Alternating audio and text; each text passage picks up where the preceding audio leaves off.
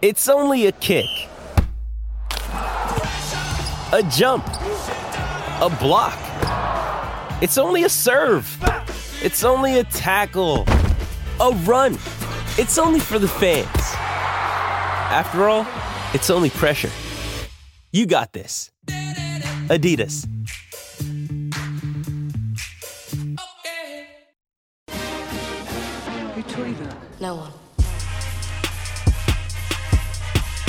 What's up, Gator Nation? Welcome into the latest Gators Online show. Zach Abolverdi and Nick Del Toro here, and we've got a special episode for you today an exclusive interview with the Director of Athletics at the University of Florida, Scott Stricklin. We'll cover a number of topics with him on today's show, and we're going to jump right into it as well. We'll have an ad read here at the front, one at the back, and then we'll bring you our interview with Scott with no interruptions. How does that sound, Nick?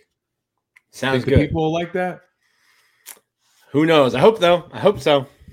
Well, I think uh, I think the people will definitely like um, our uh, our first ad read and want to give a, uh, a shout out to my perfect franchise as we do to start every show. And if you're ready to leave the corporate rat race for the American dream, looking for a side hustle while working your current job, wanted to diversify, build wealth, and or leave a legacy, Andy can help. Andy's a franchise consultant as well as a franchise owner and helps people find franchises that fit their skill sets, financial requirements, time to commit, and more. His services are 100% free, and he's here to help if you have any questions about business ownership. You can learn more and contact Andy anytime at myperfectfranchise.net or calling or texting him at 404 973 9901. And without further ado, we're going to jump into our interview with Scott Stricklin as he talks UF athletics, Florida football, NIL, stadium renovations, a number of topics with Nick and I. We'll see you guys on the other side. Scott, appreciate you uh, joining us, man. How are you doing? Great, Zach. Nick, good to, good to be with you guys today. Yeah, Absolutely. Good. Well, as, as we record this, this is the second time I get to see you. Uh, get to see you today. So uh, good to see you, and uh, uh, we really appreciate you joining the show. Absolutely, man. Well, it's always good, Scott, when you run into uh, anybody for something like that. You get to put a, uh, a portrait on the wall at Spurrier's. That's a, that's a good event, right? For uh, recognize JC. Yeah, you know what a cool um, spot in um, Spurs restaurant. Um, that second floor, visors. They have a little room for fans who've not been up there. Where uh, Batesy James Bates has uh, done a portrait Yeah. of all 19 Gator head coaches who have who have won national championships or whose teams have won national championships, and um, it's fun to walk in the room. And you know, Batesy has his uh, kind of folk art, folk art Yeah. approach. You know, very unique look, and uh, his interpretation of all of you know some legends in Gator lore. It's kind of fun to to walk in that room and see them all. But uh, there's ever since the restaurant is opened, there has been a frame that's been empty, and Yeah. That's because Coach Spurrier always wanted any Gator coach who who walked in that room and who had not won a national title to see that there was a spot that they could fill in. Mm. And uh, we had a chance to fill that one in with J.C. Deaton because uh, he won his first national title uh, last spring with men's golf, and so we uh, we unveiled that portrait and celebrated J.C. a little bit. Coach Spurrier was there and um, told uh, Freddie Weeby, who uh, who runs Spurrier's restaurant, that he had to get another blank frame because we need that's pretty good motivation for our coaches to see. That's right. And I, I think I think they might be running out of space on the wall. Oh, we got room. plenty of space. They they have plenty of space. In fact, we were looking at that. They they can wrap it around. We could double. We could put two, uh, Yeah. you know, on each side. There's plenty. We got a lot of room for more national champions. That's awesome. And you guys uh, uh, obviously also uh, added uh, Coach Shelton to that wall recently as Mhm. well too. Yeah, Coach Shelton would have been added. Well, he I think you know he won his title in 21. I'm trying to remember when the restaurant opened, if it if he was there when the restaurant had opened or not, but somewhere in that time frame. Sully's up there, Tim Walton's up there, Mouse Holloway obviously is up there. Yeah. current coaches. So there's four current Gators coaches. Oh, we're Roland Thornqvist. So there's 5 Mhm. It's a Uh, good thing and, to uh, just do one per coach, otherwise Mouse would fill up the whole room. Well, Yeah. well, there's little placards under that have all of the years, and I imagine that Mouse is keeping some company in business. Uh, every year, you have to come like, "Hey, we need another one. right. You can just add a new year to this old one." yeah. yeah, it's fun. To, you know, you got you know Coach Coach Spurrier, of course, and Becky Burleigh, and um, you know you go through the litany of, of great names. Coach Donovan, Coach Meyer. It's fun to see all the uh, all the greats recognized. Yeah. Well, obviously, uh, like you said, Scott, you're always looking to add to that wall, and uh, we'll open this. You know, talking football. This is obviously uh, critical off season, entering year, uh, year three for Billy Napier. Um, what are your just thoughts, kind of on the the state of the program right now, and and, and where it's at, and kind of where it needs to head?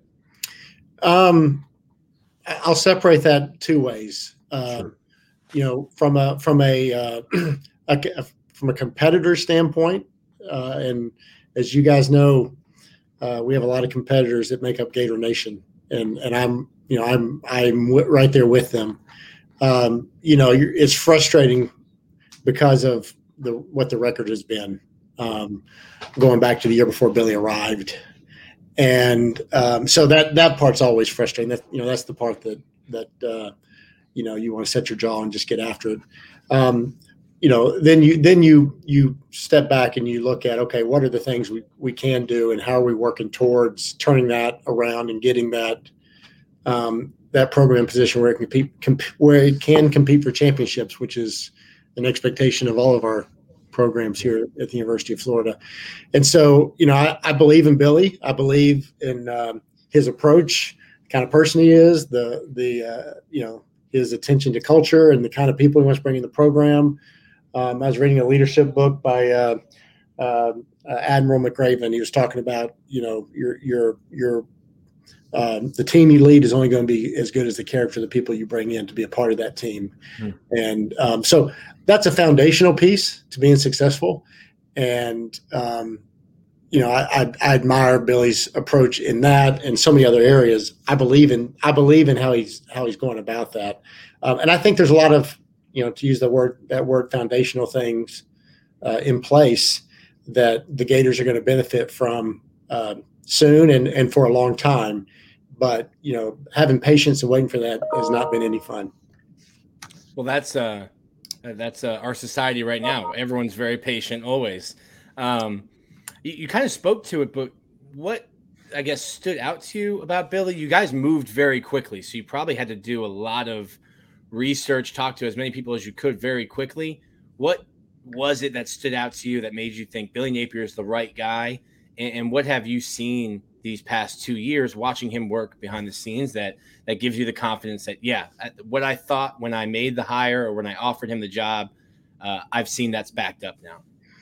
You, know, the first time he kind of got my radar, he had he, uh, where I really started paying attention. I think he was two years into his time at, at Louisiana. He'd had, uh, you know, first year they were 500, second year he'd won 10 games.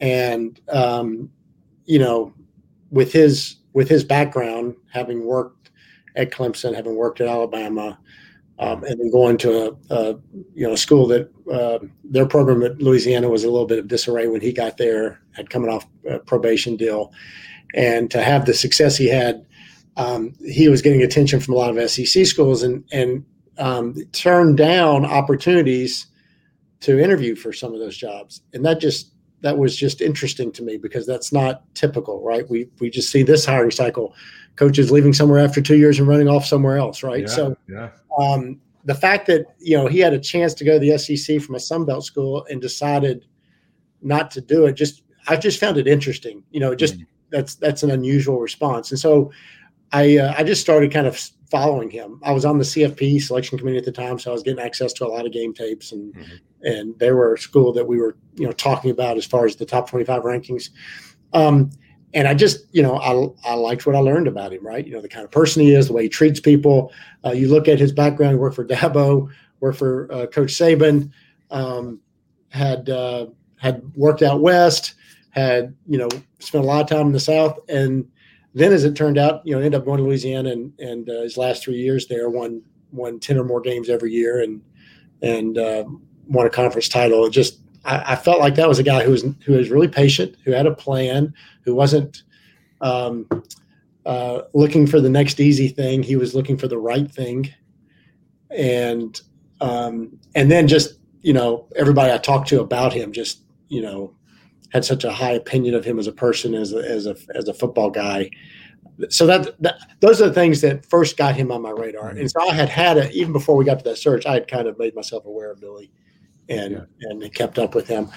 Um, and I and he is he has done nothing from that standpoint as far as how he how he handles himself, how he comports himself, kind of people. He is, you know, I know, I know this frustrates fans when we have an opening and he is deliberate about filling that position. but he he doesn't he doesn't grab the first person that he that comes to mind. He he really is incredibly thorough, not only on the ability of the person, but but goes back to the the character and the fit and, and all all those things. So um, he's just he's he uh, he has the traits that a lot of successful leaders have, and fact of the matter is, you know, we we we thought uh, to get Gator football off this roller coaster that that it's been on really since you know the end of Coach Meyer's time.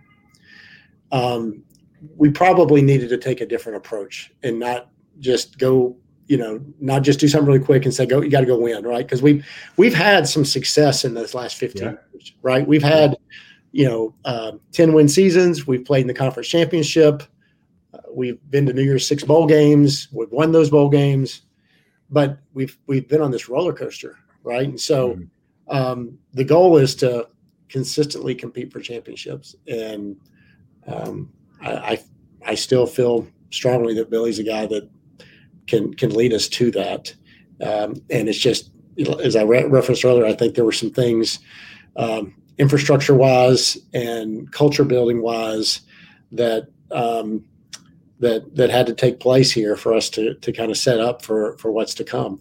Um, in that being said, you know, as I mentioned earlier, as a as as someone who wants to win, I get frustrated by, you know, a, a field goal that could have made the difference in a game, or a, yeah. defensive stop that that seemed like we should have gotten that could have made a difference in a game. And suddenly, you have you have three or four of those over the last couple years, and and the the the record's not quite what we want it to be, but it's better, and the temperature is a little bit different. And um, and so that tells me we're close. Obviously, we're incredibly young this past year, one of the youngest teams in, in the country.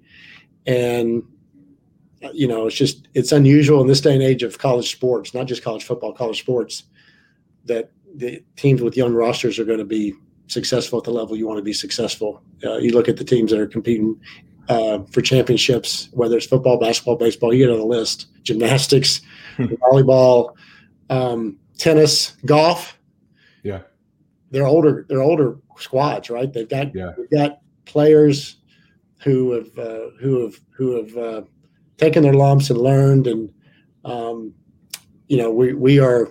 It's really important that this roster in the sport of football at the University of Florida that we can we can continue to mature it and and get older and then figure out when to stay old.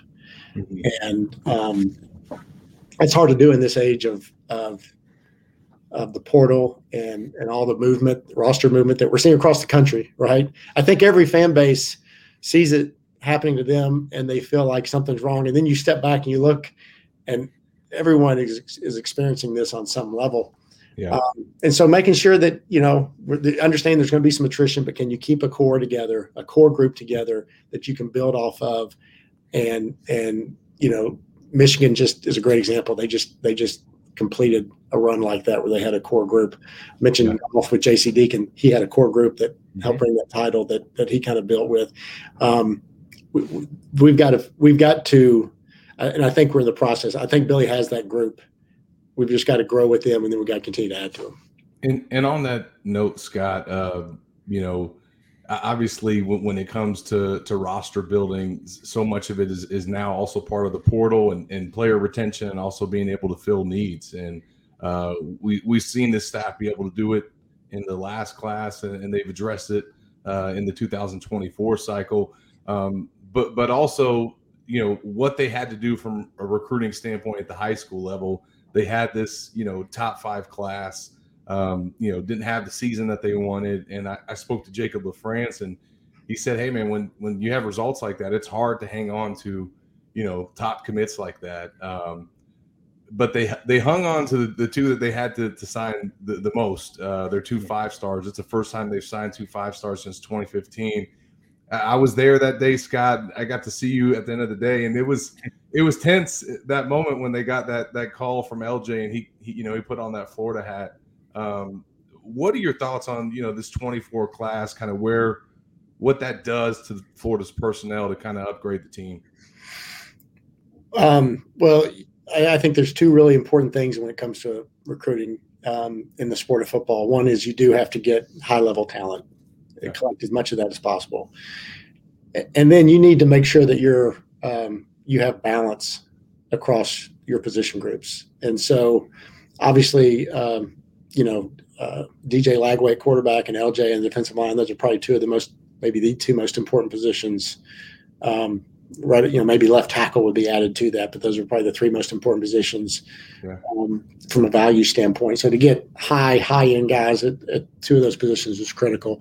Um, you know, the two young linebackers, uh, Aaron Chiles and Myles Graham, um, th- that that position with Shamar James coming back, and and you add someone like Grayson Howard from the portal, and and you got uh, a veteran like Derek Wingo, and I'm probably leaving somebody else off who's really, you know, I know we have some other young guys in there. Suddenly, that's a that's a that's a position that the last few years has not been a strength, and and and you can now say, okay, now there's there's some depth and talent yeah. being developed there. Uh, I think our front seven on defense. I was looking at the board the other day. They, you know, defensive line's got a little more depth and and ability. Yeah. I think than it's it's had across the board, and so that that front seven certainly look at suddenly is looking uh, a little different than what it has in recent years. And, and that's so important because the one constant that we've struggled with as, a football program, um, you can point to a lot of little things, a lot of things. The one constant has been we've not played great defense. And, mm-hmm. and to, you know, that's, I don't care what sport, if you're not playing great defense, you're not going to be very good.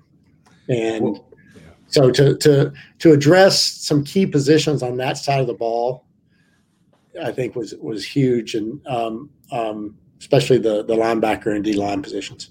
Well, and, and on that note, just to, to follow up, and I'll let Nick go, Scott. But um, you know, Billy said at the end of the year in his post game FSU press conference that um, you know, he, he basically said there were going to be changes coming, and and said that hey, this is a production business, and you know he's made some staff changes this offseason, and and not just any staff changes. I feel like he's he's made some tough calls, right? He's bringing in a new strength coach, bringing in somebody to to kind of help with the defense and, and have every input in Ron uh, Roberts.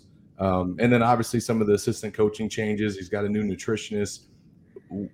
From your standpoint, what does that say about just his willingness to adapt? And you know, you mentioned uh, uh, qualities as a leader. I think one of those is, is having to make tough calls, and it seems like he he made some of those this offseason.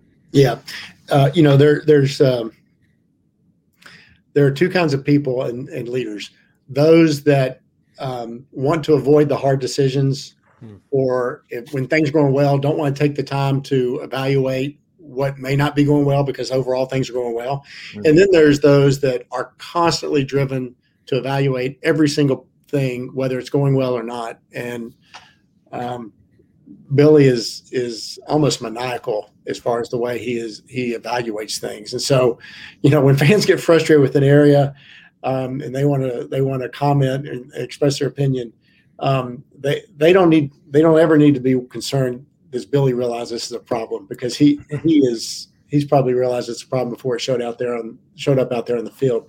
But to your point, he those areas that he evaluated and and um, you know uh, just our regular communication um, during the season is pretty frequent, right? We we you know we we see each other. I, I stop by and talk to him at least once a week, in addition to just the other run in. You know, other times you run into each other during the week at a practice or something before a game or something. But um, we sat down midweek during the open date and started having some of those more in depth conversations. And those are some things that were on his mind back then, even. And okay. so um, this wasn't something like end of the season. Okay, now it's time to evaluate. It, it's a constant um, ev- evaluation, and and um, and I would also say that um, I don't think he ever stops with that, right? So um, if if you know, there's probably some areas that fans want to know when he's going to address that maybe maybe they haven't seen anything come out yet. Uh, I can promise you, he's a guy that is constantly looking at ways to improve the operation and improve um, the staff and support that they provide those players. And um, you know, that's that's something that uh, he he may have prioritized things based on uh, some other factors, but uh, he's always constantly looking at ways to get things better. Um, speaking of another fan hot button topic, um, name, image, likeness. I remember uh, speaking of Spurriers too. We had you uh, on the podcast probably two years ago, right after NIL had become legal, I think, in Florida, um, and we didn't know what it was going to be. Um, it's kind of ramped up, and and to me, I think this system is broken. I think name, image, and likeness um, means like companies want to use the platform you have or the brand you have built for yourself um, to s- use a sponsorship and promote their brand. Uh, and it seems like in some cases it's more towards just pay for play or even inducements. And and I don't know that we're this is what NIL would be. I think I've heard you talk um, before about we need to get to a point or it would be easier if schools, athletic programs could be able to fund NIL. Because right now, I know there's a lot of fans that say the UAA has ruined Florida's NIL. The schools cannot, the universities, the coaches cannot be involved with the collectives. They can point you in the direction. Yeah. Um, but the system we have now, it, it, it seems hard to police. Do you think we will get to a point where the schools, the university athletic associations can actively participate by playing players? And what would that system look like? You know, uh, I don't know how how long you guys want this to go. Uh, we could we could spend you know a couple hours talking on this one topic. Um, um, the, the you know college athletics was really hesitant to allow name, image, and likeness, and there's been a lot of criticism that the leaders of college athletics, the commissioners, and the NCAA office was slow to allow that to happen. Um, but but the reason everybody was slow to allow that to happen is what you just point out, Nick, because everyone who worked in college athletics knew as soon as there was a viable legal way to direct money to athletes that and some level is going to touch recruiting. And, and, and, not yeah, and not to cut you off, but like it does do great things. There's there's non-revenue sport, 100%. Olympic sport athletes, um, even football players who probably are getting life-changing opportunities. But uh, I mean, we can go back to SMU getting the death penalty in the '80s. You know, it, it's it's it. I don't know that it was ever not going to touch recruiting, like you said. Yeah, and you know, there's a simple reason for that. We're the only level of sport in this country that sole ability to get people to play for our teams is through recruiting. You know, the pro sports have a draft, yeah. as does as does little league. You've heard me use that line before, right? But it's true. Uh, and then you know, in scholastic sports, junior high and high school, oftentimes it's it's driven by uh, what neighborhood you live in. But college sports, the only re- the only way college sports coaches have to fill their rosters is to recruit, i.e., sell uh, the opportunity, um, m- meaning like you know make a sales pitch. Yeah. And when you're in that environment, every single thing you do is centered around how can we better our better position ourselves to recruit better athletes. So whether you know people have criticized coaching salaries, well, you want the best coaches because you've got to be able to recruit the best players. They've criticized spending on facilities. Well, you got to have the best facilities. They've criticized the size of our support staffs. Well, we want to make sure we have the the very best support staff for athletes because all this ties back to recruiting. And now, lo and behold, you have name, image, and likeness, and it's really important that schools have high quality name, image, and likeness opportunities for their athletes. Yeah. Um, you know, you don't see this in pro sports because teams pay salaries to their players. And so you never hear even hear the term name, image, and likeness, but you hear sponsorships or marketing opportunities for pro players. But it's it, never, it rarely has anything to do with where someone's going to end up playing. You know, and a rare example, like I don't know that Ohtani went to the Dodgers for any reason other than the salary, but it probably didn't hurt that they were in one of the second largest market in our country, and in a, in a market with probably the highest concentration of Asians of, of anybody of any other in this country. And so from his mark, not only is he getting a lot of money, he has great marketability. But you don't really hear about that often in pro sports mm-hmm. um, because these teams can directly compensate the athletes. Well, NCAA rules don't allow schools to do that. Um, there's a lot of lawsuits going on that is attacking uh, that prohibition, and so at the risk of being deposed, as as someone who who uh, you know is responsible for a major athletic program, I don't want to say a lot about my opinion on whether that should or shouldn't happen. But the fact that that doesn't happen, and the fact that there's a lot of interest in having these young people attend our our universities and represent us, um, is why NIL has become kind of this uh, relief release valve, if you will, relief valve for ways you can you can you can find a way to give opportunities for young people. And so um, you're right. The you know in a perfect world, the most efficient system, uh, just from compensating athletes, would be for the university, the athletic department, to do it directly. NCAA rules do not allow that. Yeah. And so we have to have third party entities, uh, whether it be businesses, whether it be um, collectives, come alongside and provide that outside the athletic department. And Florida Victorious is um, designed and set up to, to provide that for Gator athletes. I think they've done, uh, they, they've, you know, over 200 student athletes. We have 500 student athletes on campus. Nearly half of them have a relationship with Florida Victorious. And the reason that's they're able to have that relationship is because um, several thousand Gator fans and alums have supported Florida Victorious. And um, you know, anybody out there listening wondering if this is something that is helpful to the Gators, it's incredibly helpful for our coaches, for athletes, and for our overall athletic program for Florida Victorious to be as successful as possible. Scott, you, you just you just alluded to this, I think, uh, in your answer just now, but I know that you mentioned it on, on WRUF in your interview with Steve Russell.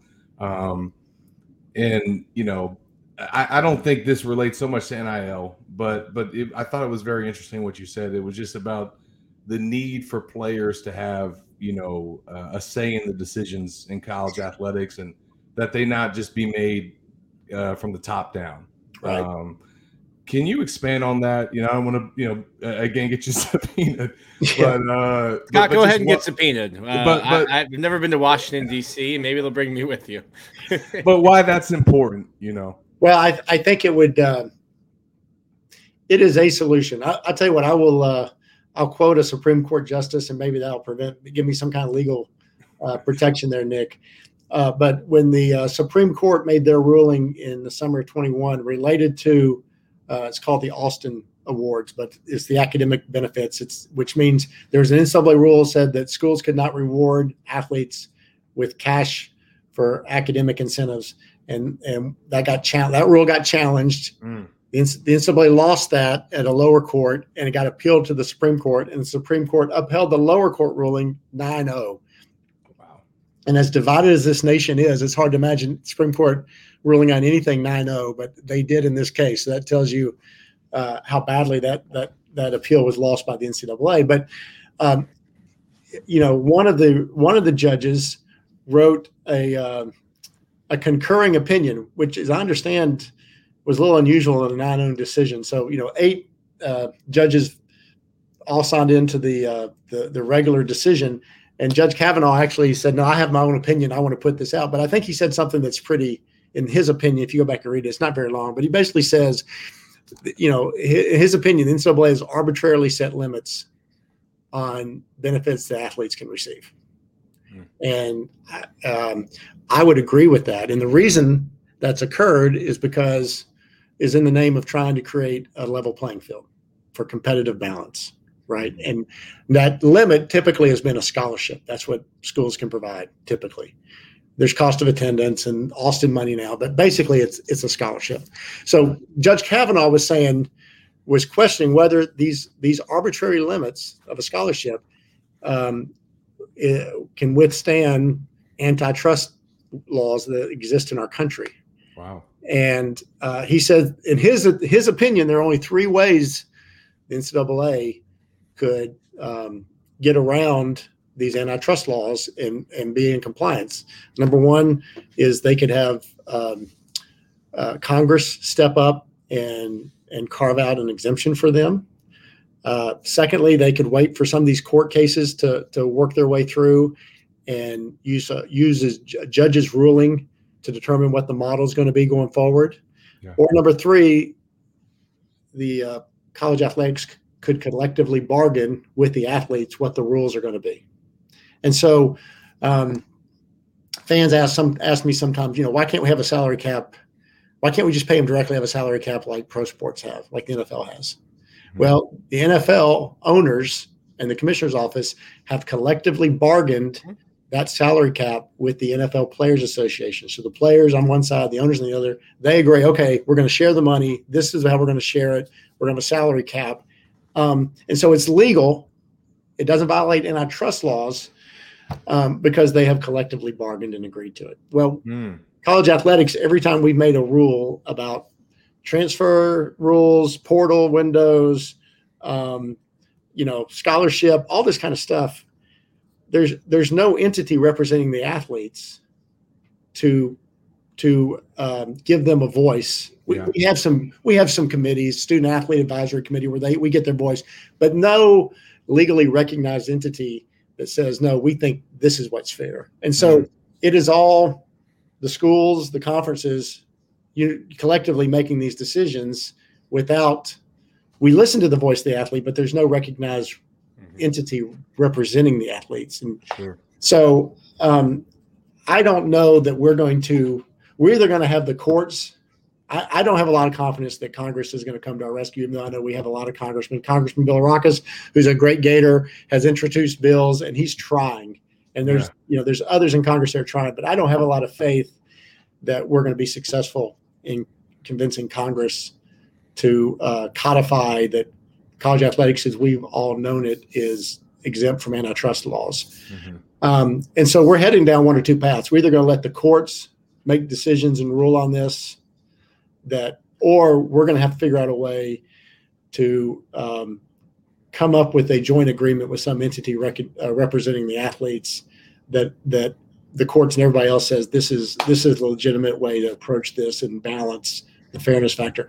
We haven't even touched on the fact that um, of our, you know, at the University of Florida, of our 21 sports, two of them make a net revenue, net positive revenue, and the other 19 are funded by those two, by football and basketball. Hmm. And so when you start talking about paying players directly, that money's got to come from somewhere. We don't have an extra few million dollars set aside. We're just waiting for the day we can start paying players, right? That money's been spent on all the other things we want to do to try to, you know, make ourselves uh, to, to benefit our athletes in legal ways and also make sure we're creating a great experience for our fans so they'll come and keep supporting the enterprise.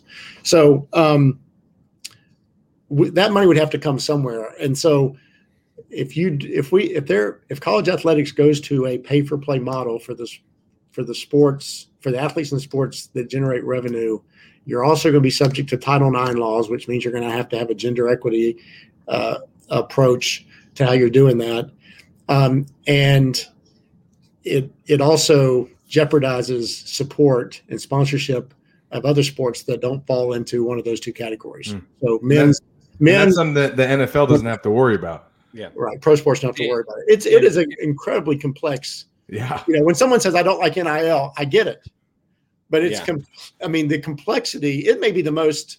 I've heard a legal. I've heard a lawyer say this. It may be the most complex legal issue in the history of our country when you layer, you know, the fact that these are by and large public institutions subject to federal Title IX law that are incredibly that are run like commercial enterprises from a Yeah. sports standpoint, especially in, in the sports that generate a lot of interest. Um, Student And- athletes. yeah, I mean, just the whole thing is, uh, it's you know, I always use this line that you know Winston Churchill was once asked or once made a statement that the democracy was the worst form of government, except for all the others. Right.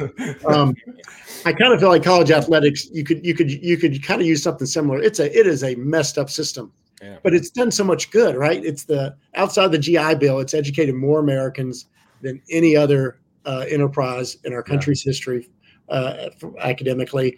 Um, you, uh, America is the only country whose government does not support its Olympic movement. So think about all the medal counts that we win as a nation. at, at the summer games, at the winter games. And we do that without our government funding any training for those athletes. And why are they able to do that? Because we're also the only country that's combined higher education and athletics. And NCAA Division One schools spend about five billion dollars a year on Olympic sports, not on football and basketball, on Olympic sports. Mm. And so the, we have this built-in development program that not only impacts the Olympic movement and not only impacts pro sports because we're a development feeder system for pro sports as well, Yeah. and obviously it's providing this great experience on the college level. It's also impacting youth sports because how many people participate in youth sports with the with the goal and the dream of getting a scholarship so they can go compete collegiately. So it really touches Yeah. every range of sport in this country and it's under attack right now and because it's you know it doesn't really fit in a neat box yeah. i, I think we went 10 minutes we could have gone two hours but that's It's a complex issue, man. Uh, well, more complex issues. I, I think your job is all all complex issues. One thing um, I keep Nothing's hearing people, easy. No, one thing I keep hearing people ask you, and I, I think it, it'll be easy for you to clear up. Um, why did Scott Stricklin want to demolish the swamp and build something else somewhere else? Um, and, and I tell people when you're, or you can tell people, but you're undertaking ref- refacing, putting makeup on, refurbishing, revamping a 94 year old building. I think when you start discussions, hey, what do we do here? You kind of just throw everything out there. Um, and I don't know that uh, you can speak more to this, but I don't know that that was ever a real option or if it was just something like, hey, let's throw every option we can out and talk about it. yeah you're exactly right nick it's a, just an effort to be comprehensive in in, in studying what the uh, opportunity might be um, when we we we've we did two we've done two separate studies in the last five years um, with uh, design teams on Ben Hill Griffin Stadium, and we just have just now actually hired the architect to help design the renovations. But as part of those studies, uh, the leadership of the university, the board trustees, asked us to look at every possible option, and so we did what you know our our due diligence there to make sure we we turned over every rock and everything from you know uh, just painting up the wing walls to what if you build a new stadium somewhere else? Um, that's just that's just being responsible right? I um, we are heading down a path where we're going to be on the existing take the existing stadium uh, i keep using the term re- restoration but you know restore the existing parts uh, renovate what needs to be renovated um, add where we can add and and make this a venue that's going to continue to serve the University of Florida for another 50 years. As you mentioned, it's 90 something years old now. Um, it's older than any stadium in the NFL. It's one, of, you know, among the oldest in college athletics. Um, there's only two major league baseball stadiums that are older than the Swamp, Fenway Park and, and Wrigley Field. Wow. Um, it is it is an iconic venue, right? People, when you say the Swamp, you don't say anything else. There's very few facilities sporting facilities in this country for which that is the case. And so um, I, I think we got to be really careful. Um, I, I, love what makes it unique and special, which, you know, you, everybody has their own opinion, but I think one of the things that make it unique and special is how close the fans are to the field. In other words, the sidelines, you know, mm-hmm. Zach, I see you down there on the sideline taking pictures. you have a lot of room to, to navigate and work Yeah. Uh, compared to other college stadiums we go into. I think that's one of the things that makes you know Ben Hill Griffin unique is is how tight the the stands are to the field. and I, I would I wouldn't want it any other way. how I go steep in other stadiums, from there, yeah. right? And I think that creates a lot of the noise. The wing walls are an iconic visual. Um, I think it's important that those are uh, maintained and and and kept in place. Um, they're kind of like you know Nick baseball. They're kind of like the Green Monster, right? Is to Fenway. The the wing walls are to to Ben Hill Griffin. So, um, but there are a lot of lot of challenges with with bringing ninety thousand people into the current facility that need to be addressed. There's safety issues. Um, there's comfort issues. So um, I don't envision uh, the bowl feeling a lot different when it's all said and done. Uh, but I think we can accomplish a lot um, around the bowl, outside the bowl, above the bowl, uh, and and do it in a way that maintains and retains what's really special about coming to the swamp and seeing the Gators play. And the issues there for for fans that don't know, uh, and you can correct me if I'm wrong, but the swamp was built before uh, ADA compliance, the American Disabilities Act. So if you touch a section to put chairbacks in, well, you have to make everything in that section ADA compliant now with handrails and and certain distances. Um, if you want to put chairbacks in on some alumni section, well, hey, now the family who's had season tickets for 30 years on the 40 yard line, well, their seats might now be in the corner of the end zone. And these are all different things you have to consider when you start doing that. Um, I guess my next question would be all of that is pricey. And I think you've, you've mentioned a, a number like 400 million. Um, and, and the last time we had you on the podcast, I asked, and we were still new with NIL, is there an issue? And I think fans are talking about this is that – you're going to be asking for donations because I don't think the UAA has $400 million lying around to, to do renovations. But how do you ask for donations for the project to revamp the swamp while also still continuing every year asking for, well, we also need you to support our athletes through Florida Victorious? And, and how do you see that? Those two things maybe competing with each other, or how do they work together? Don't forget well, Gator boosters. Gator boosters. I'm sure yeah. the science wants a new building or, or, a new lab somewhere. Well, the first thing I would say is we're not we're not far enough along to even have a financial model for mm-hmm. the stadium renovation. So it's all speculative right now as to what that would be. And that 400 million number, my guess is is a starting point to do it right. So you really you're right. Those are both really important. Making sure the stadium is um, uh, the football stadium, and, and I've heard people, members of our board of trustees, I've heard our uh, President Sasse say this Ben Hill Griffin Stadium is the most important facility on this campus, both from a size standpoint and just the you know the place it sits on this campus. And that's not even talking about how important football is to the University of mm-hmm. Florida, which obviously is incredibly important. So we we can't just sit here and go, okay, we're not going to touch that because we don't want to spend the money and and go through the hard process of making decisions um, because that that would we would not be doing a service to this great facility and this great program in this university right? We've got to figure out what comes next for the swamp. So um, i don't think they're mutually exclusive right? We have we have people currently who buy their tickets in this football stadium and they uh, they give elsewhere on campus whether it's to engineering or um, the you know UF Foundation or another sports team, right? Another another venue, uh, another another sport they follow. Um, we have 500,000 living alumni that have a degree from the number one public university in the country, and Zach, including Zach, we we have uh, we have strength in numbers, right? And so if we come up with the right plan, I have no doubt that we'll get uh, we'll we'll be able to figure out a way to fund that and all of our other initiatives and priorities at the same time. So I don't think it'll be a cannibalization situation.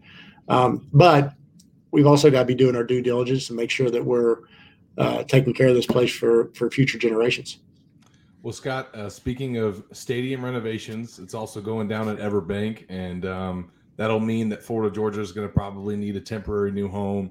A lot of reports about potential locations for that, whether that's neutral site, um, is a home and home unlikely? What do you see as the possibilities there for that?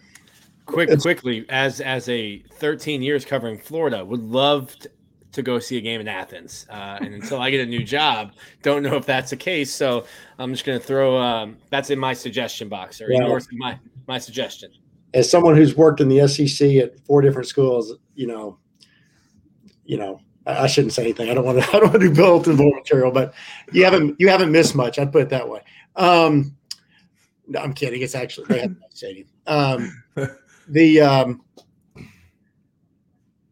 you know, I think right now it's still speculative. I know there's been a lot of talk over there. They've not made any final decisions. My understanding between uh, the Jags and, and the city of Jacksonville about what exactly they're going to do when they're going to do it, and what years potentially could be impacted. So it's all speculative right now.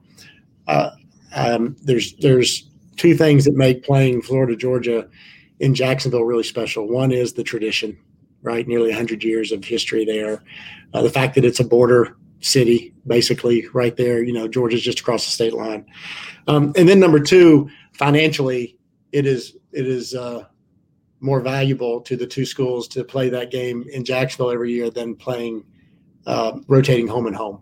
Yep. So, um, if this if that stadium was not available for a year or two, uh, we would we would sit down with our friends at the University of Georgia and we would we would figure out you know what what makes sense for the both of us, and um, keeping in mind how much we value the uh, the tradition and also how much we value the uh, the revenue that, that that game generates and, and the notoriety it has right i mean it's yeah. it's, a, it's a pretty pinnacle part of the college football calendar every year so um, but again, it's it's still speculative. We've had one-off side conversations. Josh, the AD there, and I've had talks. Our staff have, have talked what ifs, but um, until we really know um, exactly what what the city's doing with the Jags and and you know what that uh, how that lines up with with future games scheduled between Florida and Georgia, it's it's really hard to speculate right now.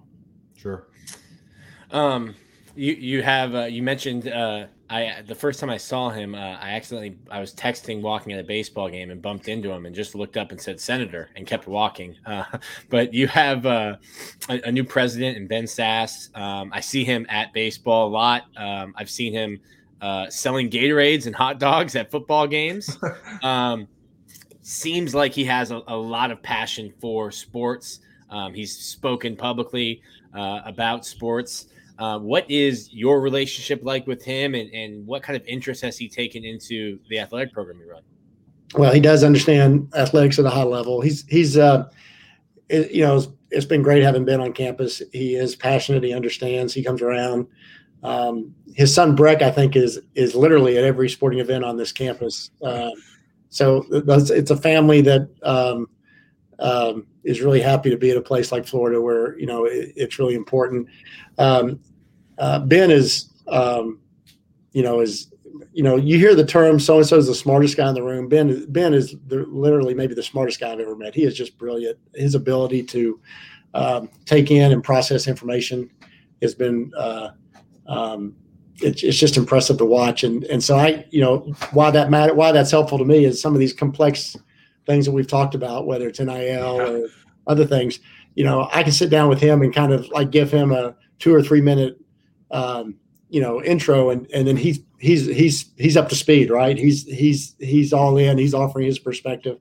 That's been really that's been really cool to be a part of. And um, uh, so anyway he's it's you know good guy down to earth guy. Um, when you called him senator, he prefers to be called Ben. You know, as, um, I was just like in my own little world texting at a baseball game and literally ran into him, and I think it was the first time he was at a baseball game, and I, am just I'm too sarcastic for my own good, Scott. no, he's been great, and uh, you know he's got he's got um, some pretty big goals and ambitions for this university, and and um, I, I, think it's something that uh, uh, all the Gators are going to really benefit from final questions here uh, with Scott Stricklin. Scott, we, we asked you about the state of the football program, but what about the state of Florida athletics as a whole? I mean, obviously, you hear the frustrations about football from fans, and and rightfully so. But obviously, the athletic department as a whole has had a lot of success. Just what do you feel about where it's at, you know, under your leadership and, and where things have been? Well, you know, you want to win every championship and and you know both conference and, and national titles. Um, and we we I think it's interesting. This is a place that um, you know we don't. Uh, you look at what we value and and how we bonus our coaches. So uh, most schools in the SEC, if you win an SEC tournament, you get a bonus. We don't bonus for SEC tournament championships. We bonus for SEC championships, which typically the regular season. There are a couple sports like golf and tennis where the postseason is the the conference yeah. championship. But you know, for most sports, it's the regular season. We value the regular season. We we want to win conference championships. We were able to win six SEC championships last year, more than any other school in the SEC. I think we're now at 267. I may be off a little bit, maybe 262. Uh, we celebrated a, a, women's cross country championship. They won uh, back in uh, this fall. They won uh, their first title in 11 years. um, in cross country. And so we we in the new uh, Conjuring Dining Hall over the Heavener, we have all the banners with all the champions, yeah. and we unveiled their new banner with their uh, 2023 SEC championship. Um, we want to win conference championships. We want to win national titles, and you know we're one of two schools that have won at least one national title in each of the last 12 school years. Won two last year, men's outdoor track and men's golf, and had remarkably had three other teams finish runner-up nationally in gymnastics, baseball, and uh, women's outdoor track. And then we had two others finish third. So we had hmm. seven mm-hmm. of our teams finish of our 21 finished first, second, or third in the nation last year. So, um, but you know that's great. You you know we celebrate that year, another top five finish in Directors Cup, and then we turn the page and we got to you know figure out a way to go do it again. And football drives so much of the conversation, not just in Florida, but you know anywhere in the SEC. And sure, uh, but we, we we've got a great collection of coaches and a really special group of athletes, and um, you know they're going to. Uh, the springtime is usually a really fun time to be a Gator, right? We we get yeah. to you know, flex our muscles a little bit and and all those warm weather sports that, that we seem to do so well in. Um, so I, I, you know, it's it's a blast and it's a real honor to get to to be around those 500 athletes and, and those 15 head coaches and support what they do. No doubt. It, uh, this uh, was not originally planned as a question for you, uh, but uh, there's some rumblings uh, with Ross Bjork moving to from Texas A&M to Ohio State. Um, there were some rumblings that the Texas A&M Aggies might be looking for a new athletic director. Um, is there anything you can comment regarding that and and and your happiness or or desire to stay in Gainesville and uh, and be the athletic director here? Yeah, I, I have got the best. This University of Florida is the best job in the country um, for college athletics. Uh, it's the best location. It's the best school. Uh, we've got an awesome fan base. I love being a Gator, and have no interest in in working somewhere else at this time. And then Scott, you mentioned uh, this is a fun time, obviously for the for spring. We got uh, SEC basketball in full swing uh, you know, for men's and women's. Uh, obviously, the men's team had a undefeated December. Tough start right now to SEC play, but uh, still a lot of schedule left. Just what are your thoughts on this year's team with Coach Golden and, and kind of what they're trying to accomplish? Um, yeah, you know, it's so it's so important in um, in in conference play to win your home games. Uh, road games are are you know they're they're they're hard. It's hard to win road games uh, and the and the team that wins the championship is going to end up winning three or four. They're going to win all their home games. They're going to end up winning three or four road games typically, and they're going to be conference title uh, champions. So we obviously lost a, a, really tough, heartbreaking home game against Kentucky. Uh, held serve against Arkansas with the the big win, you know, big twenty point win in our second home game.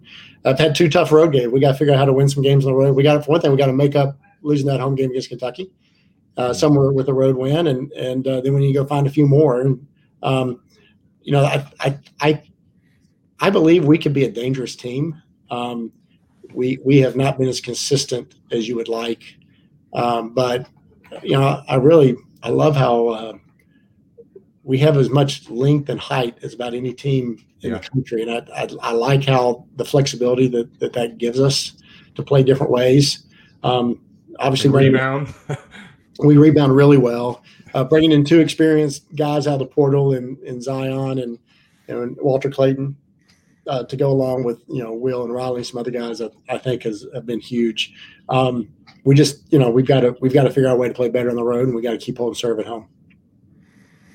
Scott, what um what was last year, last spring like? Uh, my wife was sweating uh, as I was in Omaha, Nebraska, the Monday of our wedding week. Um, and, and, I tell people part of the reason I love baseball, if if Wyatt Langford's bat is tilted a millimeter differently, the ball that's caught in game one is probably 20 rows into the stands, and you're dogpiling in game two. Uh, that's just baseball. What was that run like to watch the success that the, that Florida had, winning uh, or sharing an SEC title with Arkansas and, and making that run and, and getting all the way to the last game of the season? Yeah, that's always fun because you know once you get to Omaha, it's the only sport, college sport, still going on, and so you know um, you're the only one still playing. And, and when you get down to the final two, you're in rare, you know, rare company. And um, you know, Omaha's always great. That's always a special experience. I, I wasn't sweating how long we were there like you were, Nick, but, um, but that, that's always fun. But I'll tell you, my favorite memory from last baseball season was the um, the Super Regional against South Carolina, and the way our fans came out and on back to back nights set um, records in the, for the state of Florida for on campus crowds at, at a college baseball game. Um, and I think you know the two nights combined, about seventeen thousand people came out to watch Gator baseball at, at Condron Ballpark. And um, my experience being here for the last seven years is when we've hosted and we've had a weather delay that has caused people to have to leave and come back. You know, we, we capture about fifty percent or sixty percent of the people when they come. We don't we don't retain the same crowd. Sure. And both those games against South Carolina, we had a we had the fan the stands were packed and right before the game we had to, like a two or three hour delay Hmm. and you walk back in and the right before first pitch when we're actually playing it's packed so um, i thought that to me that was just that was a lot of fun and and uh, uh, it, it almost it's almost like um, we were taking this really storied program uh, that's won all these championships uh, and we're we're creating a, a new vibe a new uh, a new fan experience and um, you know, I, I, know from talking to Sully and the guys that that was really special for them. The way the fans came out and supported that super regional and really helped propel them to that Omaha run. Looking forward to this year. Um, I wrote this yesterday, and I'll say it now. Um, I don't want to put too much pressure on him, but Liam Peterson, freshman right-handed pitcher, might be the best freshman I've seen since Brady Singer. So that's a name to put on uh, to put on your radar, Scott, uh, and someone I think will be uh, on the weekends uh, as as a young freshman. Well, it's a it's a long season, you know. I tell no, myself, no, no, the season the season's canceled and, and Sully's fired the first time they lose on a Wednesday, a random Wednesday in February. You know, football you get twelve opportunities, so everyone is so precious. In basketball, you get you know three times that many, and so you have to, you know, try to tell yourself it's it's not life. Or, you know, you want to win every game, but if you have a bad day, you you, you can recover from it. Sure. Um, baseball, um, it's even more so, right? There's a lot baseball and softball both. There's a lot of games. Uh, no one's going undefeated, but um, yeah, Sully, I think, has got a really nice group. A lot of young guys, got a good mix of uh, returning guys, mm-hmm. freshmen, couple transfers, and um, you know he builds he builds and, and uh, crafts a roster about as well as anybody does. So it should be another fun year. Yeah, it's right around the corner. Uh, like you said, this is a fun time of year. I, I get to be a spectator uh, once baseball season comes around. So, uh, Scott, we really appreciate you taking out the time to uh, speak with us. Always great visiting with you, and uh, we'll see you around uh, the O Dome and the ballpark. Here Thanks, guys. Man. Appreciate it. Y'all be All good. Right. Go Gators. Thanks, Scott.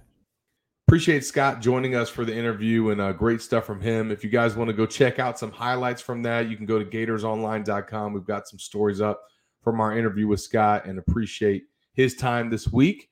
Want to encourage all Florida fans as well to visit rogueshop.com if you have issues sleeping, chronic pain, and or anxiety and stress. Rogue Shop sells CBD, THC, edibles, smokables, and vapes, as well as handcrafted bath salt, soaps, and candles. Rogue Shop is a true small business, and they have five employees and make all of their products with their own cannabis grown in their manufacturing facility. Visit rogueshop.com. That's R O G U E S H O P.com. And that'll do it for this week's Gators Online show. Make sure you guys like and subscribe and also get in the door for all of our coverage at Gators Online. You can do it for just a dollar and uh, a lot heating up this weekend, of course, uh, with more transfers coming to town, recruiting news popping. You know, Keith and Corey are going to be all over it. We'll see you guys next week for the Gators Online show. For Nick Del Torre, I'm Zach Abolverdi. Okay, round two. Name something that's not boring. A laundry? Ooh, a book club.